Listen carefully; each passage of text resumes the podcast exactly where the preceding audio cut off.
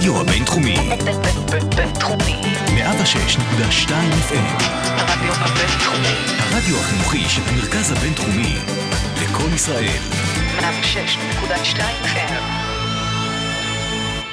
איזה סרט? איזה סרט? עובדות מיוחדות על סרטים גדולים, עם שחר בהט.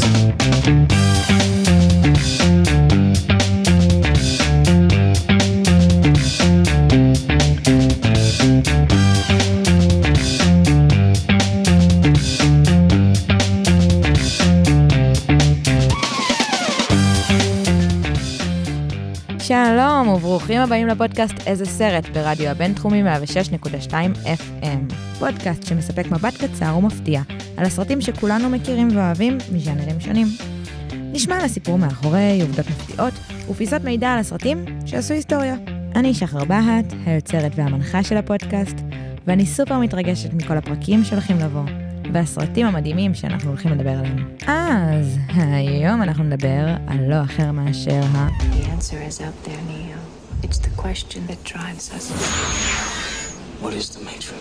אז מעבר להיותו אחד הסרטים המשמעותיים ביותר, האייקוניים ביותר והחדשניים ביותר של שנות ה-90 ואבן דרך בעולם הקולנוע באופן כללי, אה, יצאה הודעה בחודשים האחרונים שבקרוב יצא מטריקס 4, יותר מ-20 שנה אחרי מטריקס 1. הדעות לגבי זה כמובן חלוקות, רוב השחקנים המקוריים כבר לא שם, אה, אבל אה, אם זאת לא סיבה, או שתי סיבות לעשות אה, פרק על המטריקס, אני לא יודעת מה כן. למי שבטעות עוד לא מכיר, The Matrix, המטריקס. הראשון מתוך טרילוגיה, או בקרוב רביולוגיה, קולנועית שיצאה בשנת 1999 ובוימה על ידי האחיות ויצ'אוסקי. הסרט מתאר עתיד דיסטופי, כלומר ההפך מאוטופי, של אנושות שבעצם כלואה ללא ידיעה במציאות מדומה שנקראת המטריקס, שנבנתה ומנוהלת על ידי מכונות במטרה להשתמש בגוף האנושי כמקור כוח. Human beings are a disease. You are a cancer of this planet. And we are the cure.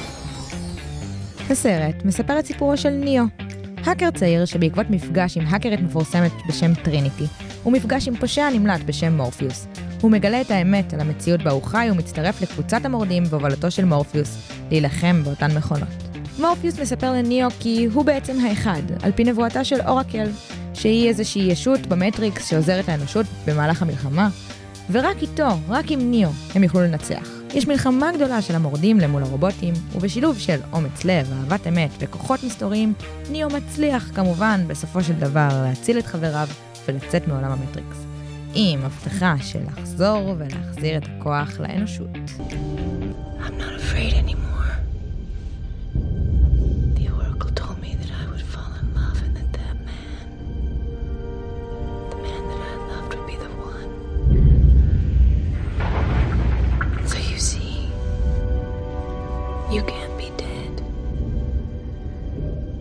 You can't be.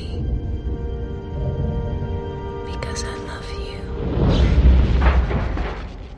התסריט, שהתחיל בכלל כרעיון לסדרת קומיקס, מגולל בתוכו הרבה השראה, בין אם משיח פילוסופי מהמזרח, סרטי פעולה יפניים ואנימציה מספרי קומיקס ואפקטים מודרניים וחדשניים. מעטים הסרטים והסיפורים המהפכניים שמגיעים ישירות לקולנוע ויוצאים מהוליווד. בסרט שיחקו הרבה שחקנים מצוינים ומפורסמים, ביניהם קיאנו ריבס כניאו, לורנס פישבורן כמורפיוס וקרי אן מוס כטריניטי. בזכות כל הדברים שפרטנו, ועוד, הסרט זכה בארבע פרסי אוסקר, גרף 460 מיליון בקופות, והפך לסרט איקוני על זמני. רובנו מכירים את התמונה המפורסמת מהסרט. מסך שחור כזה עם אותיות ירוקות שנופלות כמו גשם ונותנות אווירת סייבר מופלאה. אבל מה בעצם האותיות האלה אומרות? תחשבו על זה קצת, בסוף הפרק נגלה.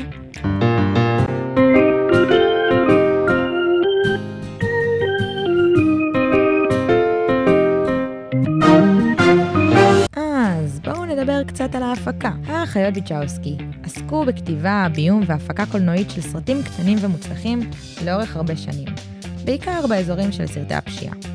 המטריקס היה קפיצת מדרגה הראשונה והרצינית שלהם, כאשר הן קיבלו תקציב של 70 מיליון דולר מהוורנר בראדרס ליצירה שלו. האחיות וואצ'אוסקי היו לאורך השנים בכלל האחים וואצ'אוסקי, ושתיהן עברו תהליכי שינוי מין בין השנים 2010 עד 2016. המהלך הזה שהן חשפו לעולם במטרה להשפיע ולתת תחושת שייכות לילדים ואנשים אחרים, היה מאוד משמעותי ונתן המון השראה אה, ברחבי העולם. לאחיות ווצ'בסקי מאוד חשוב הפילוסופיה מאחורי הדברים שהן עושות, וזה התבטא מאוד גם במטריקס. בגלל הרעיונות הפילוסופיים המורכבים שבסרט, היה להן חשוב שכל השחקנים ידעו להסביר את המסרים מאחוריו, וכל השחקנים המרכזיים הוכרחו לקרוא ספרים פילוסופיים שונים לפני קריאת התסריט. בנוסף, שאלה אחת ועיקרית והאיקונית שעולה מהסרט נקראת שאלת הגלולה, והיא נשמעת כך. This is your last chance. After this, there is no turning back. You take the blue pill, the story ends. You wake up in your bed and believe whatever you want to believe. You take the red pill, you stay in Wonderland, and I show you how deep the rabbit hole goes.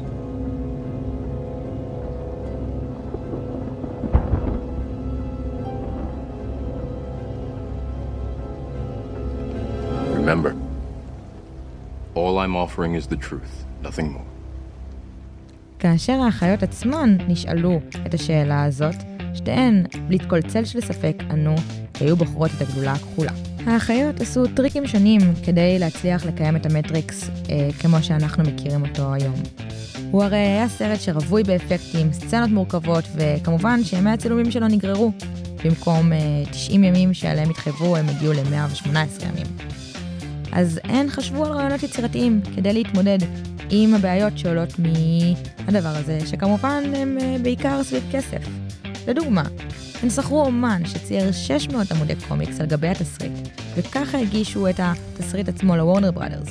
בצורה הזו הן הצליחו לקבל תקציב הרבה יותר גדול ממה שהיו אמורות לקבל בהתחלה, ובכלל להיות מסוגלות להפיק את הסרט הזה מלכתחילה.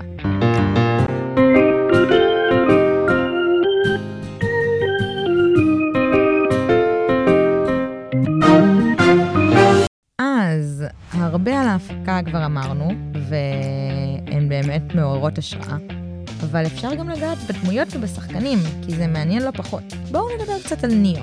אז ניאו, איזשהו גיבור גיקי שכמובן, משום מקום, בלי שליטה, נבחר להיות האחד, מגולם על ידי קיאנו ריבס. קודם כל, משמו ניתן בעצם כבר הרבה בהתחלה להבין, כמו גם בסרטים אחרים, את ההמשך, כן? ניאו בעצם אה, הרכבת אותיות של וואן, שכן בהמשך העלילה באמת מתגלה כי הוא האחד, איזשהו רמז מגניב, מגניב, מקדים, מגניב. אז האמת שהיו הרבה מאוד אופציות ותהיות למי יגלם את ניאו, לפני שבאמת קיאנו ריבס נבחר. אה, אופציות שגם כמובן חלקן הגיעו די רחוק. כל מיני שחקנים בין האופציות אה, שאולי אה, כנראה תכירו זה ליאונרדו דקפריו, ג'וני דפ, ניקולס קייג', תום קרוז, והאופציה שהגיעה הכי רחוק זה לא אחר מאשר וויל סמית. אה, שהוא באמת גם העיד באחד מהראיונות שלו, שהוא ויתר על התפקיד לטובת תפקיד אחר, ובדיעבד זו הייתה בחירה קצת פחות מוצלחת. אבל כמובן שכל השחקנים האלה מאוד מפרגנים לריבס, ובכנות, איך לא, עושה עבודה יחסית טובה. But it ain't like it would have been that. Like Keanu was perfect. Lawrence Fishburne was perfect. If I had done it because I'm black, then Morpheus wouldn't have been black. Because they were looking at Val Kilmer. So I was going to be Neo and Val Kilmer was going to be Morpheus. So I probably would have messed the Matrix up. I would have ruined it. So I did Jaw a favor. אז אחרי שריבס ככה נבחר, אה, יש כמה דברים שפתאום עולים ומגלים שהם די מגניבים. לדוגמה, שימו לב שניאו לא בועט בסרט. ולמה זה ככה? כי ריבס בעצם צולם ממש צמוד אחרי ניתוח גב, והוא לא יכול לעשות תנועות חדות מדי. קול. ניאו לא אוהב לבעוט. עם זאת, את הקפיצה המפורסמת מהחלון בבניין של משרדי מטה-קורטקס, הוא עשה לגמרי בעצמו, בלי פעלולן. מחלים מניתוח, אה? באופן כללי, לאורך כל ה-45 דקות הראשונות של הסרט, לניאו יש רק 80 שורות, שרובן המוחלט אגב הן בכלל שאלות. האמת שאני לא שמתי לזה לב כשראיתי את הסרט, אבל אחרי זה לא יכולתי להפסיק לראות. אמ, אז זה מפתיע ומעניין לתת את זה לשחקן הראשי. ואם כבר בשחקנים ודמויות קצת עסקנו, אז הפירוש של השם מורפיוס במיתולוגיה היוונית הוא בעצם אל החלומות. שזה קצת אירוני ביחס לעובדה שהוא האדם שמאיר את האנשים השונים למציאות האמיתית. גם לדמות שלו היו אופציות שונות לשחקנים שיגלמו אותו, ביניהם גרי אולדמן וסמואל אל ג'קסון.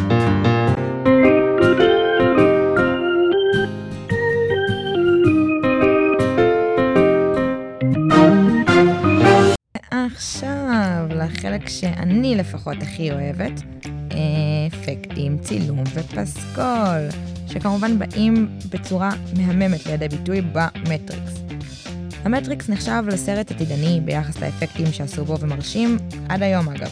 אחד האפקטים הכי משמעותיים ומפורסמים שעלו מהסרט נקרא bullet time effect, או עם הזמן אפקט המטריקס, שרואים ב-360 מעלות קליעים שעפים במהירות מטורפת לעבר ניאו והוא מתחמק מהם. זה אפקטים שיצרו גם את תחושת עתידניות, אבל גם השתמשו בהם בהמון סרטים ודברים אחר כך בעקבות ההצלחה שלהם. על מנת להצליח להשיג את האפקט הזה, השתמשו במצלמות שהיו צריכות לתפוס 12,000 פריימים בשנייה, שבצילום רגיל ההבדל הוא 24 פריימים בשנייה, סתם בשביל הקונטקסט. בנוסף, היה שימוש מיוחד ומגניב בצבעים, על מנת להצליח לחלק את העולמות השונים של המטריקס בעיני הצופה. הסצנות בעולם המטריקס היו ירוקות, בעוד בעולם הרגיל הן היו ללא צבע, כי זה בעצם העולם הרגיל.